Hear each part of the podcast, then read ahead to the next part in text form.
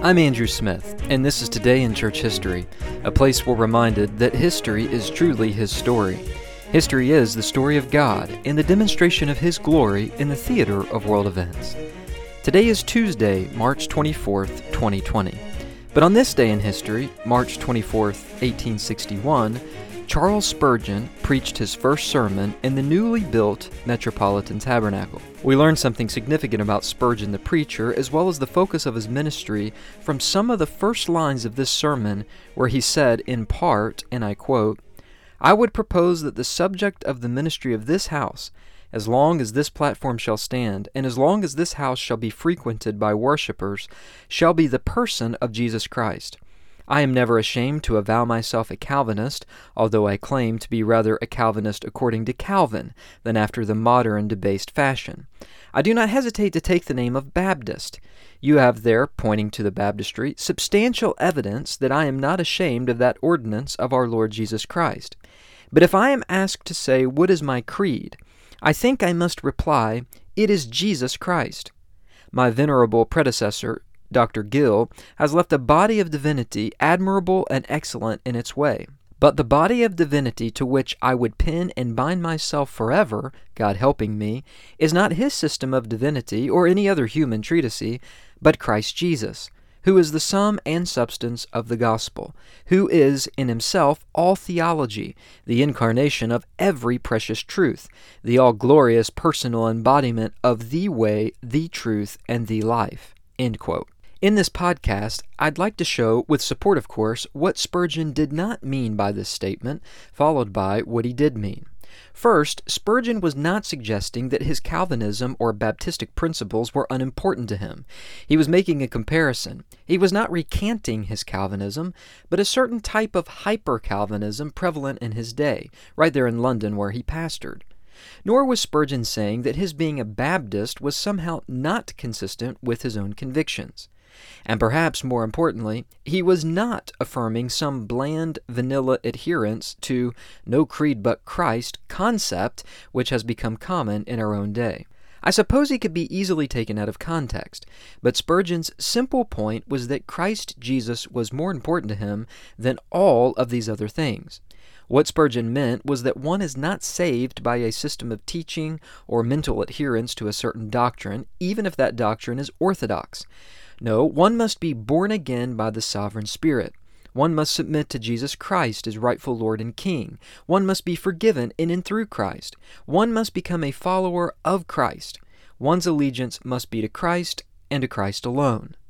Now let's analyze how Spurgeon's commitment to Christ worked out in both his life and ministry. First, Spurgeon says in this statement that he is a Calvinist according to Calvin. That is to say, Spurgeon believed that many in his day were not following true Calvinism, and he was right. Hyper Calvinism is not true Calvinism. Calvin was extraordinarily evangelistic, both in his sermons and the sending of countless missionaries to plant churches all across Europe, the UK, and even Brazil. Spurgeon unapologetically made gospel appeals to the lost. He used Jesus as his model, who also called the lost to faith and repentance. In this sense, Spurgeon was a true Calvinist. He rightly saw that God not only ordains the end, those elected who will be saved, and the means to the end, the preaching of the gospel by man, to accomplish his glorious purposes. In our own day, may I boldly suggest that we should only be Calvinists according to Calvin. There are many within the so called young, restless, and reformed movement that are anything but reformed. Their theology is largely not Calvinistic. Their ecclesiology certainly is not Calvinistic, and even their soteriology, when you analyze it, reveals itself to be far less than Calvinistic. Their methodology betrays them as pragmatic and pagan. I use pagan in the sense of worldly. Not that they're not sincere, but they are sincerely wrong, following the ways of the world. Spurgeon, if he were alive today, would not espouse such quote unquote Calvinism because it's not true Calvinism. It's not Calvinism according to the scriptures, and it's not Calvinism according to Calvin.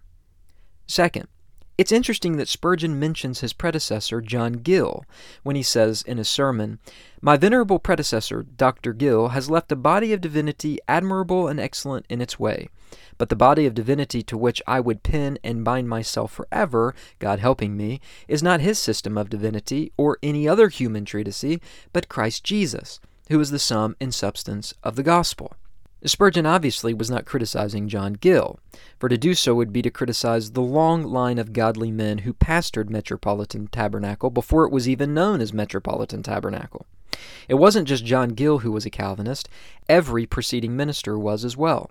Spurgeon pastored a church of great Calvinistic history, and it would be very difficult to somehow affirm that Spurgeon overlooked or saw as indifferent the importance of this history. Metropolitan Tabernacle, as it became known, dated all the way back to 1650, shortly after the Pilgrims sailed away for religious freedom. The Baptists in England were banned from meeting, and the first pastor of Spurgeon's church gathered with a group in Kennington in a house. The pastor's name was William Ryder, who died of the plague. Following Ryder was the well known Benjamin Keach, a prolific Calvinistic pastor and writer. He wrote a catechism still in use today and was an instrumental Baptist leader of his own day. He was a warrior preacher who fought against the persecution and was successful. The first chapel was built during his time as pastor near what was called Tower Bridge. This was built once the persecution abated for Baptists in the year 1688. The next pastor was John Gill, known for his staunch Calvinism. Gill's writings, like Keach's, have survived into our own day, especially his commentaries on the Scriptures. Keach was a pastor for 51 years, beginning in 1720, and was an adamant promoter of the preaching of George Whitefield.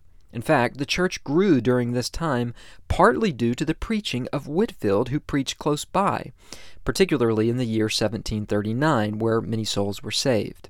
The next pastor was John Rippon, who outdid Gill by serving for 63 years. By his death, the church became the largest Baptist church in the world. When Spurgeon became the pastor in 1853 at the new Park Street Chapel, as it was called, he stepped into this unprecedented Calvinistic pedigree. He knew what he was stepping into. Doctrine was important to him, the right doctrine, Calvinistic doctrine. Church historian Stephen Nichols quotes Spurgeon's remarks in the preface to one of his old commentaries, where Spurgeon actually mocks those who say they don't need to use commentaries to prepare sermons. In other words, what Spurgeon is getting at is that it's foolish to think that you don't need other men throughout history to depend upon, to lean upon, as we go to the Scriptures to understand them. Spurgeon says, and I quote, It seems odd that certain men who talk so much of what the Holy Spirit reveals to themselves, apart from commentaries, should think so little of what he has revealed to others, quote, referring to those who wrote these commentaries on the Bible. Interestingly, Nichols offers this profound insight. He says, But what if we were to expand Spurgeon's argument in order to apply it to the relationship of today's church to church history? Here's my paraphrase of Spurgeon's argument.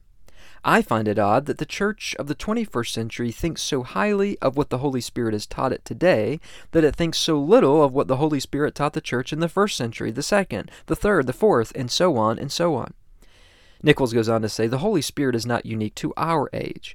The Holy Spirit has been at work in the church for the past 20 centuries. We could put the matter this way it is rather prideful Nichols says, to think that we have nothing to learn from the past. You would be hard pressed to convince me that Spurgeon would not give a hearty amen to that statement by Stephen Nichols. But there is a third thing I want us to point out. Of course, doctrine was important to Spurgeon. The whole downgrade controversy was the result of Spurgeon remaining steady and strong when everyone else vacillated on doctrine. He was literally one of the only Baptists in all of England that stood for truth in his own day. He was vilified for his refusal to capitulate on doctrine. Therefore, it should be clear that his attachment to Christ Jesus, and not any system of man, was not a criticism of Calvinism in any way, shape, or form. He staunchly held to Calvinism until the day he died. But he was an unashamed Calvinist because he believed Calvin simply taught what the Scriptures obviously taught. Fourth, many overlook the fact that the eminent A.T. Pierson was the man that Spurgeon selected as his interim successor at Metropolitan Tabernacle. Upon Spurgeon's death, Pierson pastored there from 1891 to 1893. Spurgeon was friends with Pierson, and Pierson often filled the pulpit while Spurgeon was still alive, especially on those Sundays Spurgeon was too sick to leave his bed. Now, I bring this up because Pierson was a Presbyterian, not a Baptist. Now, Pierson later became, many years after Spurgeon's death, a convinced Baptist and was actually baptized by Charles Spurgeon's brother, James Spurgeon, when Pierson was at the age of 58. But why would Spurgeon allow a Presbyterian, not yet immersed, behind the sacred desk of such respected theological pedigree as Metropolitan Tabernacle? Well, because Pierson was a theologically orthodox Calvinist, that's why. And this did not make Spurgeon a non committed Baptist. He said, I do not hesitate to take the name of Baptist. You have there, pointing to the baptistry, substantial evidence that I am not ashamed of the ordinance of our Lord Jesus Christ. But if I am asked to say what is my creed, I think I must reply, It is Jesus Christ. Here's where I think we can learn even more than we already have from Spurgeon. His commitment to Jesus Christ was so strong that he was naturally committed to those true Christians who did not agree with him in every detail. Spurgeon was not afraid, on the one hand, to fight, to fight for doctrinal truth when it mattered on the most important things. We need more of this attitude in our church today. Perhaps if we did, there would be more Spurgeon like preachers. Perhaps if we did, the church might see the sort of blessing that was apparently on Spurgeon's own ministry. Stephen Nichols said it best when he said, and I quote, Spurgeon has friends across many pews. Baptists like Spurgeon because he was a Baptist. Presbyterians like Spurgeon because he was so reformed. Even Lutherans like Spurgeon because he was very nearly a 19th century version of Martin Luther. May such balance and grace reflect all Christians. Our commitment is to Christ and to Christ alone. We must be willing to die for our convictions. At the same time, we must be able to discern where Christian fellowship is not compromising, and be bold to pursue such sanctioned fellowship because, in many ways, our commitment to other true believers reveals our commitment to the Lord Jesus Christ above all. But how can we do this if we are ignorant of history? History sharpens our discernment. We must not be more narrow minded than the Scriptures themselves. Christ Jesus is the glue that holds His church together. That's all Spurgeon was saying. If we are committed to Christ, then we will be committed to His Word, and a commitment to His Word means we are adamant adherents to divine sovereignty. This enables us to see that God does use men, men like Spurgeon, to serve as guardrails to what we believe or what we should not believe. Spurgeon, along with all the other reformers, recognized this, the significance of history, and those throughout history that God has used, without falling into the trap of becoming idolaters. God uses men, He uses imperfect men. History is full of them. Indeed, history chronicles only imperfect men, save our Savior, the Lord Jesus Christ. Spurgeon made Christ the focus of his ministry. That was his goal, as stated in this first sermon preached at Metropolitan Tabernacle. When Christ is the focus of our lives and ministries, all else falls in place. We will have the right perspective of history, theology, ecclesiology, preaching, and Christian living. You've been listening to Today in Church History. To access more podcasts, you can visit my website, www.heartaflame.org. You can also search for me on Apple iTunes simply by searching for Today in Church History. Just remember that history is spelled H I S hyphen S T O R Y. Until next time, this is Andrew Smith.